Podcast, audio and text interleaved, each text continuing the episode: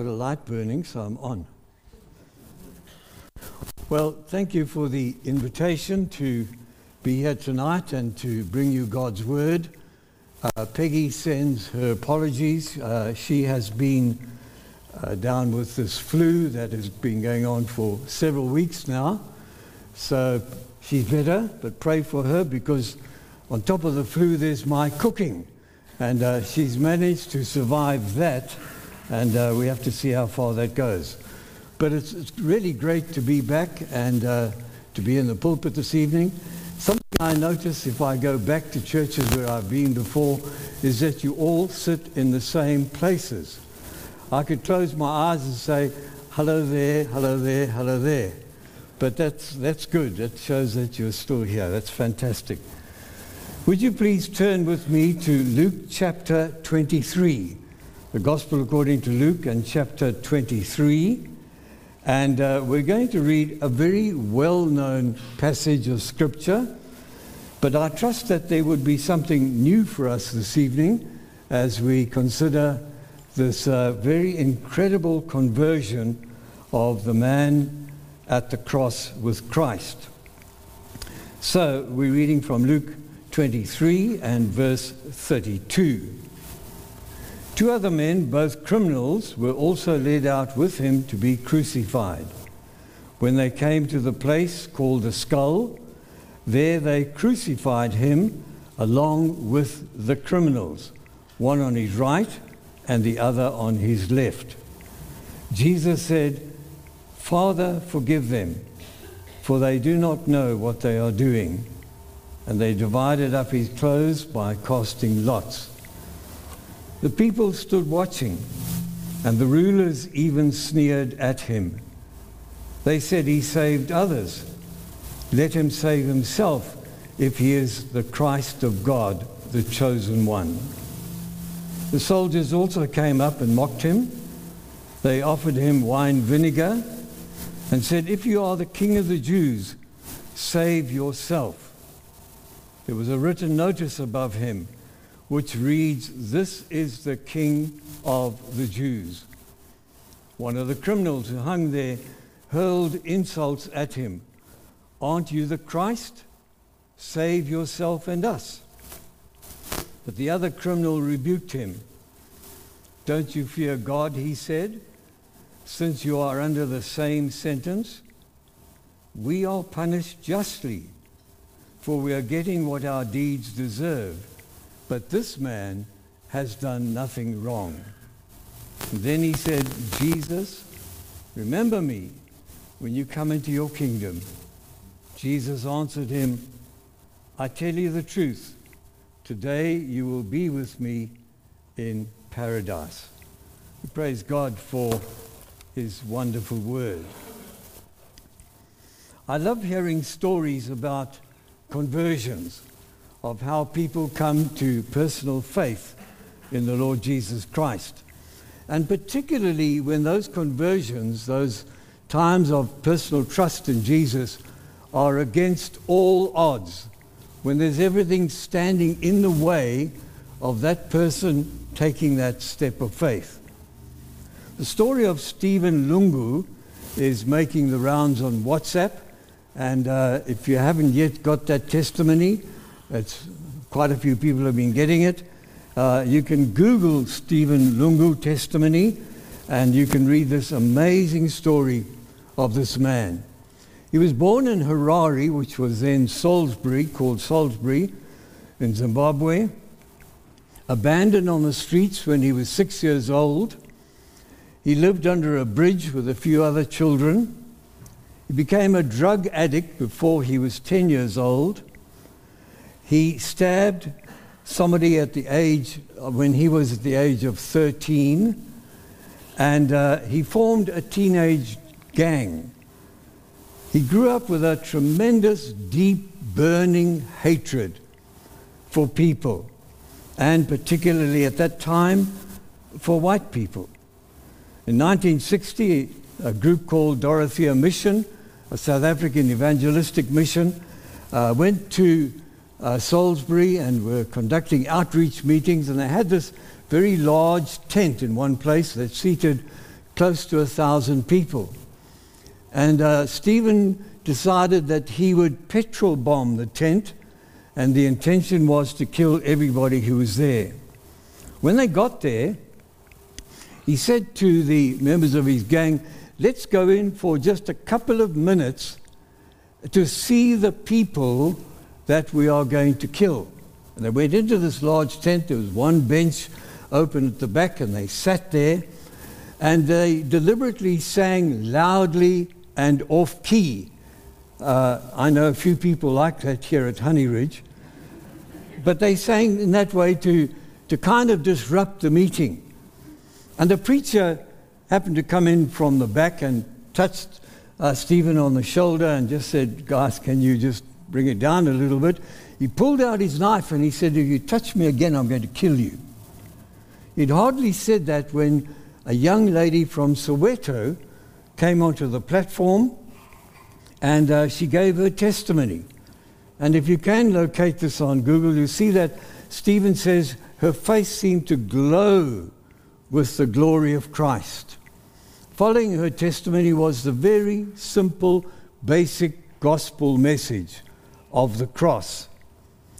And there was an invitation afterwards.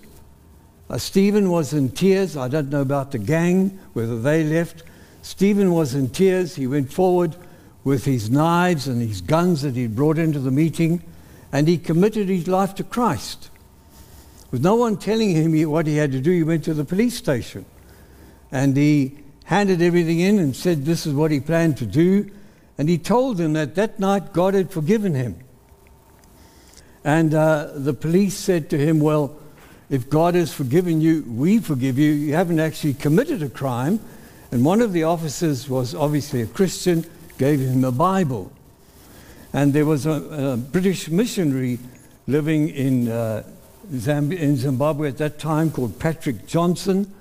And he took Stephen into his home and mentored him and grew him and helped him over the years. Stephen Lungu became known as the Billy Graham of Africa.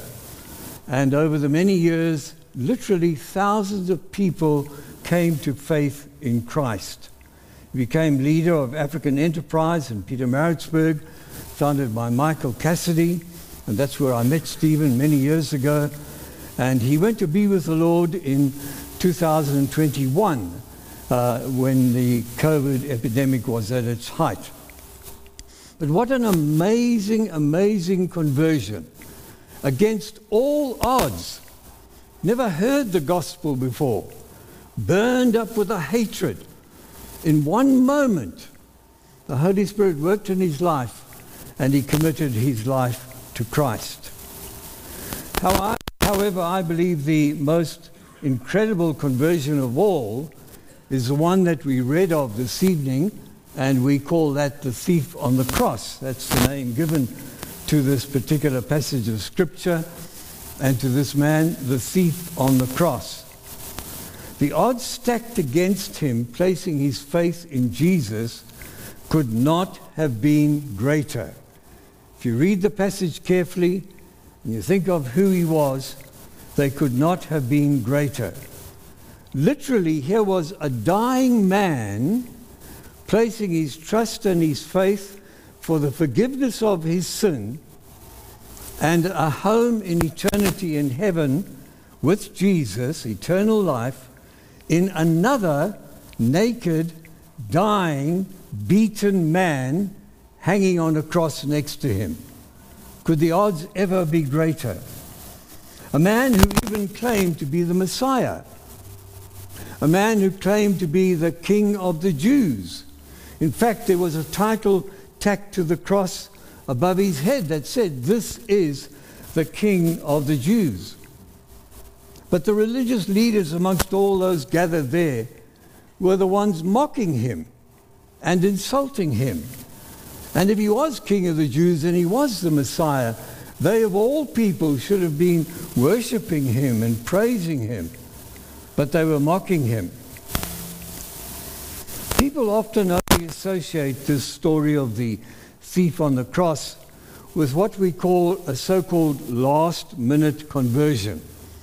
I've actually heard people say, uh, I'm going to live my life as I please, and at the last minute, I'm going to trust in Christ. After all, that's what the thief did. Well, that's a tremendous, tremendous spiritual risk. And it flies in the face of the love and the grace of God. And that's not really the essence and the main truth of this amazing conversion and passage of Scripture. The criminal didn't live as he pleased and then wait for a moment when he could believe in Christ. If you read the other Gospels, he, together with the other thief, was also mocking Christ up to that moment. This was his first encounter with Jesus and his first understanding, obviously, that he was a Messiah, the Messiah. It wasn't a calculated plan he had devised to live and wait for this final moment. So, just outside the walls of Jerusalem, Golgotha was a grim and frightening and foreboding place. The Gospels call it the place of the skull. In one place it's called Calvary, but in others, the place of the skull. And the eyes and the nose and the mouth, sockets in the side of the hill, can still be seen today. We know that it was once a quarry. We know that it was once a place for the stoning to death of people.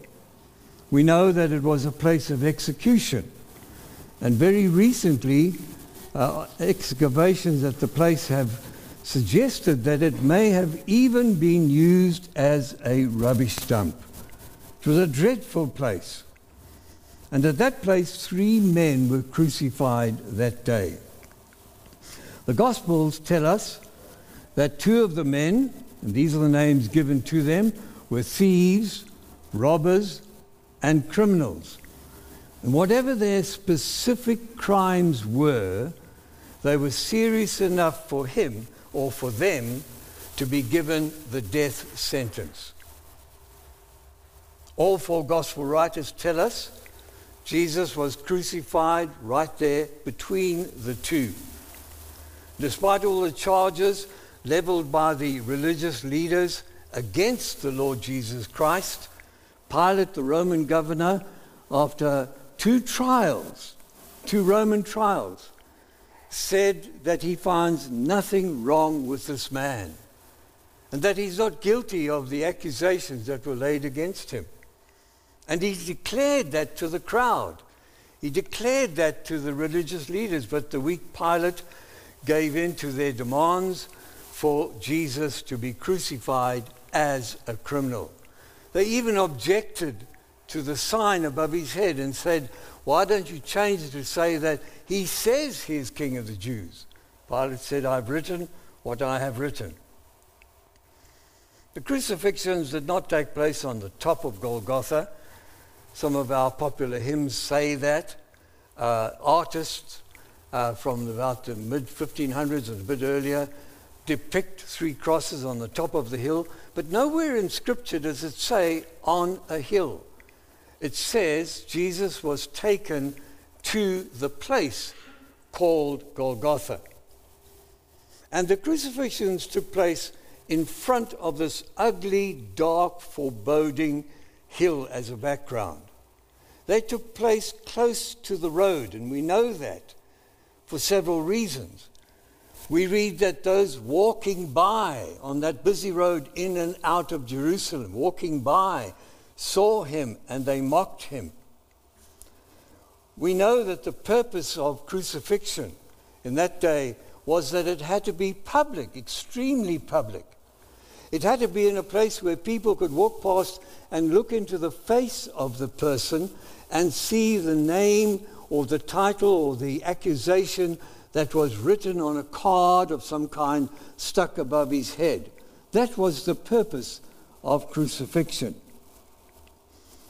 So we know that he was crucified in a very public place close to the road. Not only were the crowds gathered, but those walking by mocked him as well. Let's picture the scene for a moment. A large hostile crowd together with religious leaders, has come out of the city following the three men. They gathered around in that area. They've left enough space for people passing in and out of Jerusalem on the busy road to see as well. And they are mocking. They are jeering. They are shouting insults at Jesus. And we read in the other Gospels at that point as well, both the criminals were also turning and throwing insults at Christ. Just pause for a moment and think about this incredible moment. Here is Jesus paying for our sin, paying for the sin of those two criminals on the crosses next to him. Think of this for a moment. You couldn't get any closer to the suffering Christ. He was literally an arm's length away. You could turn your head and you could look into his face. You could look into his eyes. In fact, I thought in the later part of my preparation that that's the title I should have used for tonight's message face to face. They could turn and they could look into the face of Jesus. You couldn't get any closer.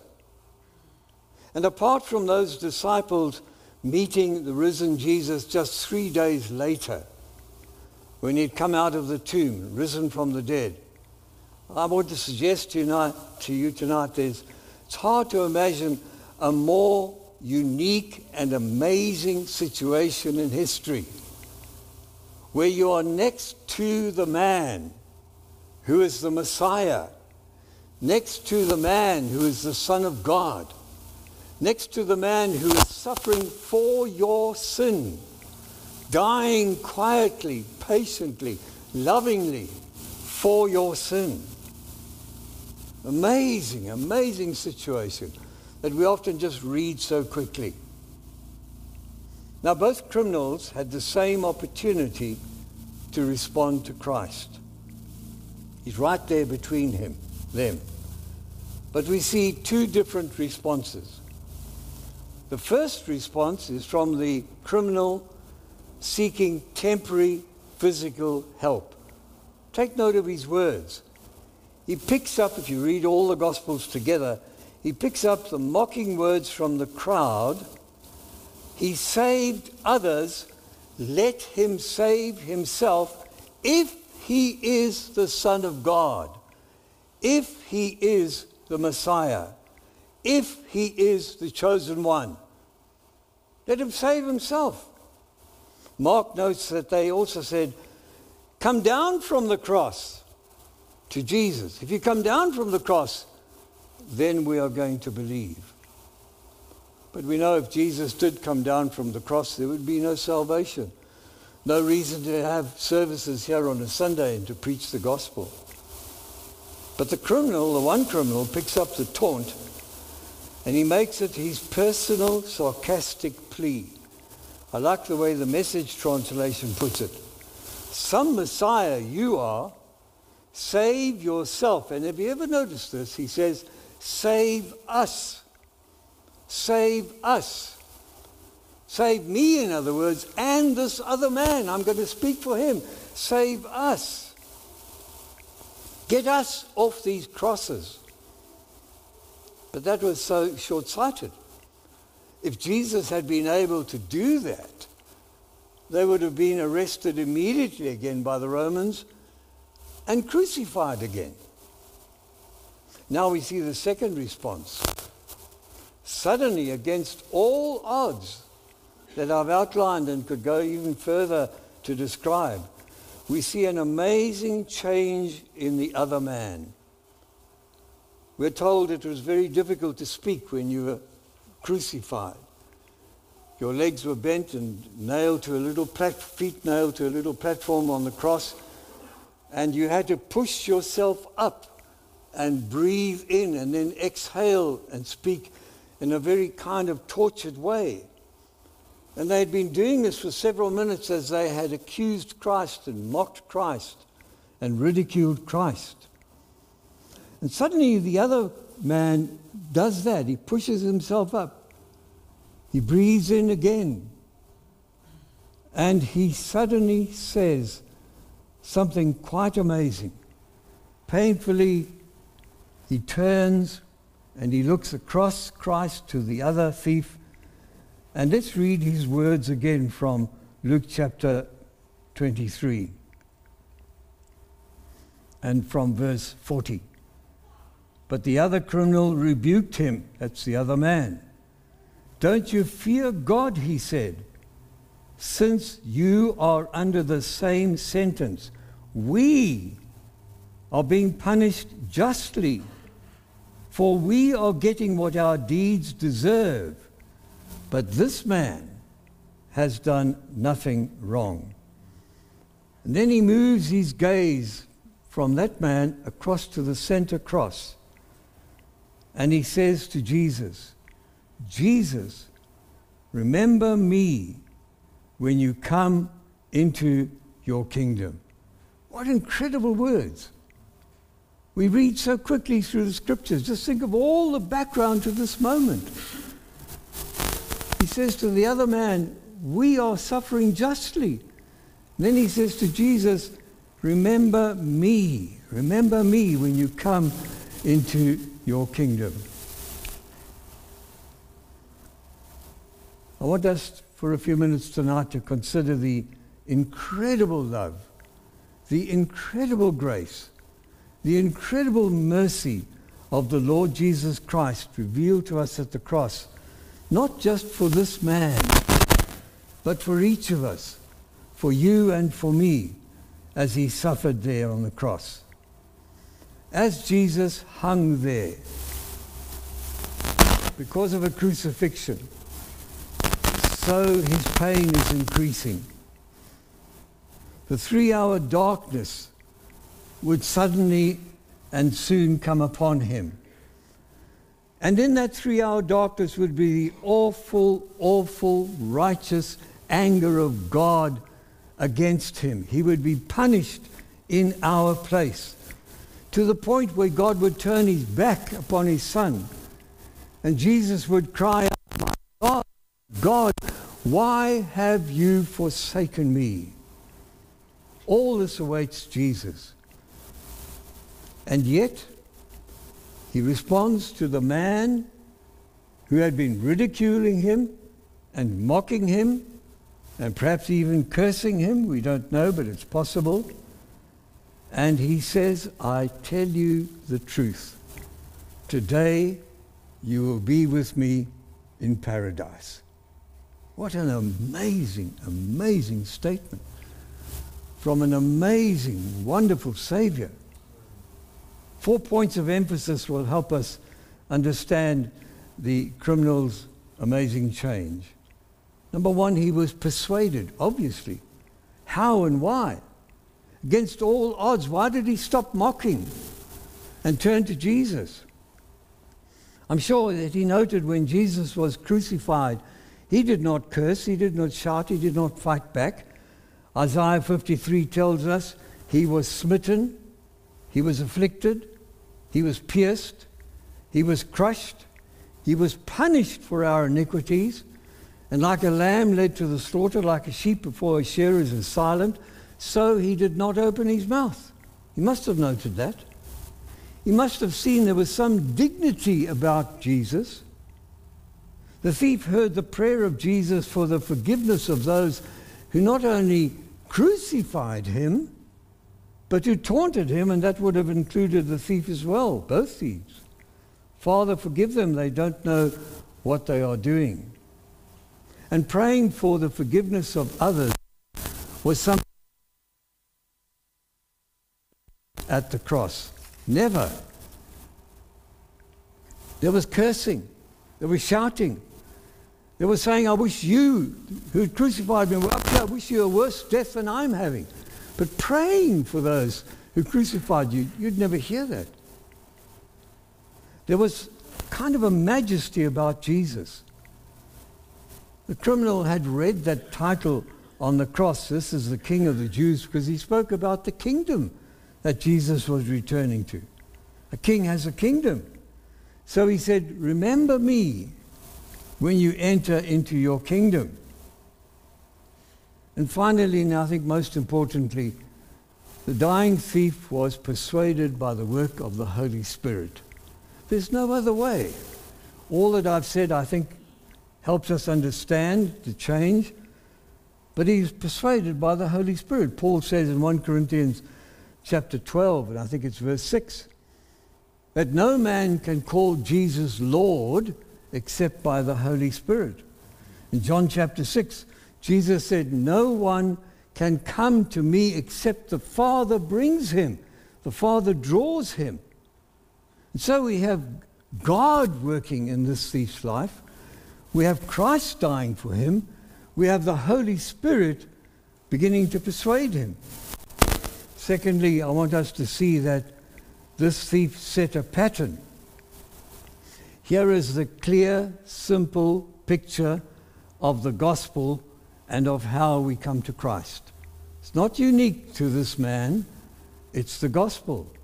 And the great example is Ephesians chapter 2, verses 8 to 10.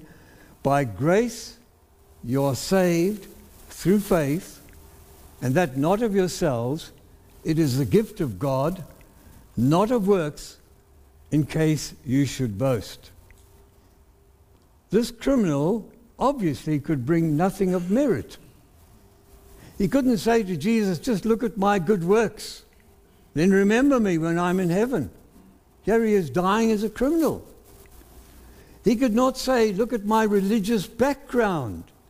And he well may have been a Jew. We don't know. He couldn't say that. He had nothing.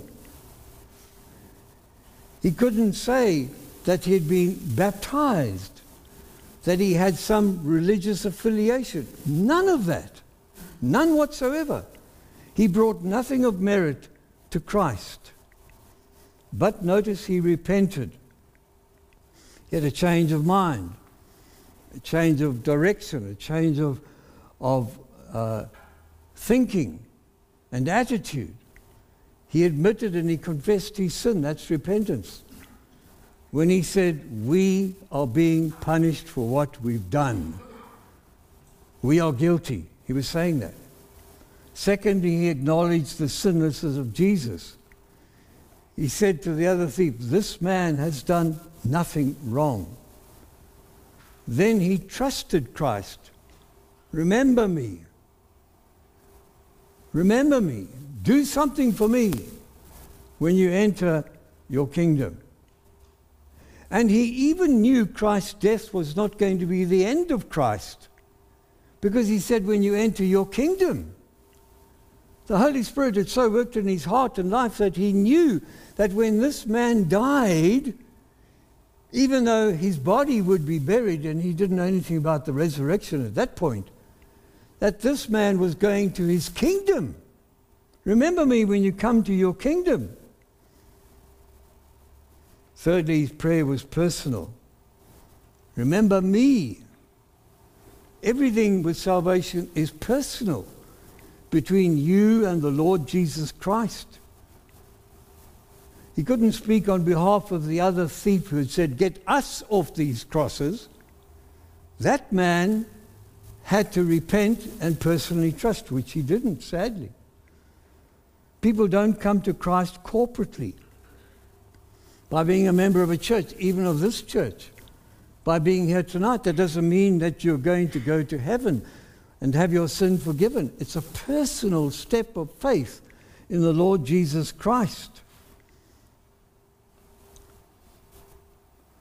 I've said to my children and my grandchildren that God has children but no grandchildren. We're told in John chapter 1 when you personally put your trust and your faith in Jesus, you become a child of God. But my family, my children, my grandchildren cannot ride on that. They have to personally put their trust and faith in the Lord Jesus Christ. And so he said, Remember me when you come into your kingdom. And I want you to notice that Christ's assurance was personal.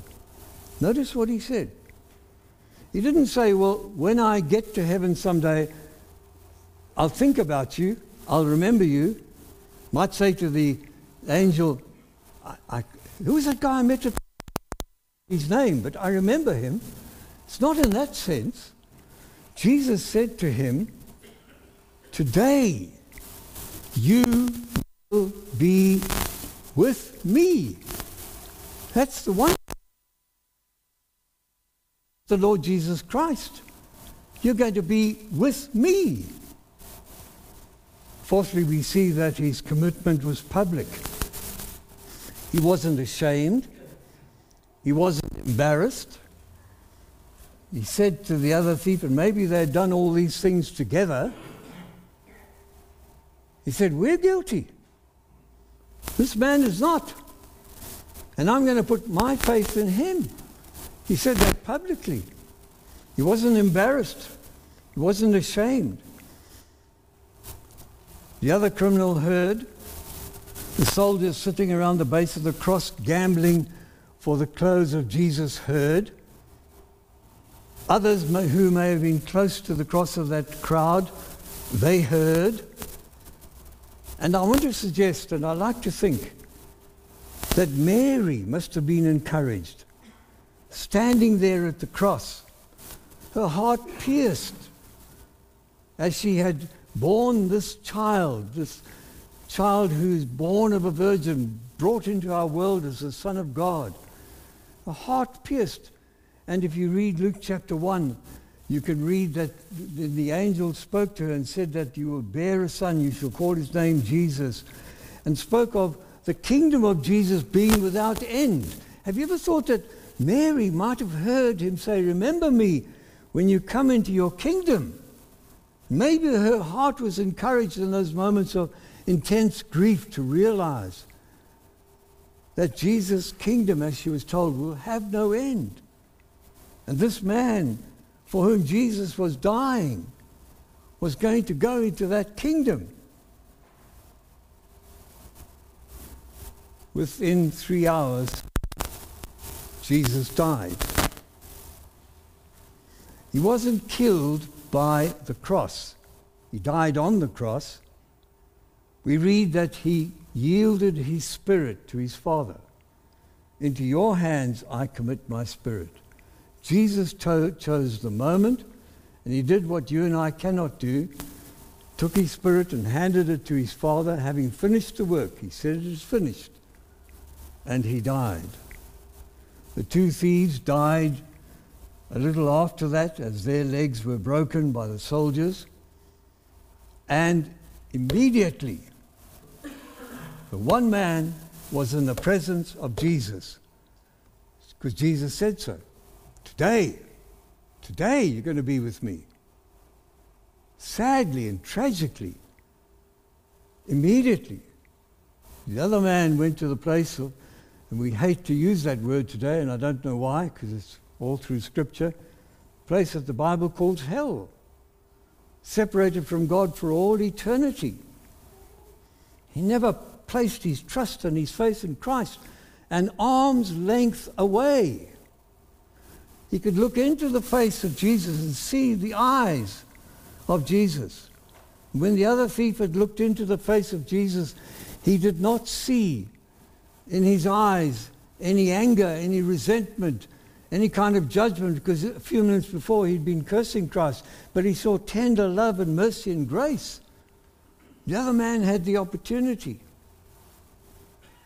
You know, my dear friends, as I close, perhaps the frightening thing is this is that you may be so close to Jesus. You're here in a service tonight. And I don't know all of you. And maybe you've never given your life to Christ, but you're here in the sense of being close to Christ.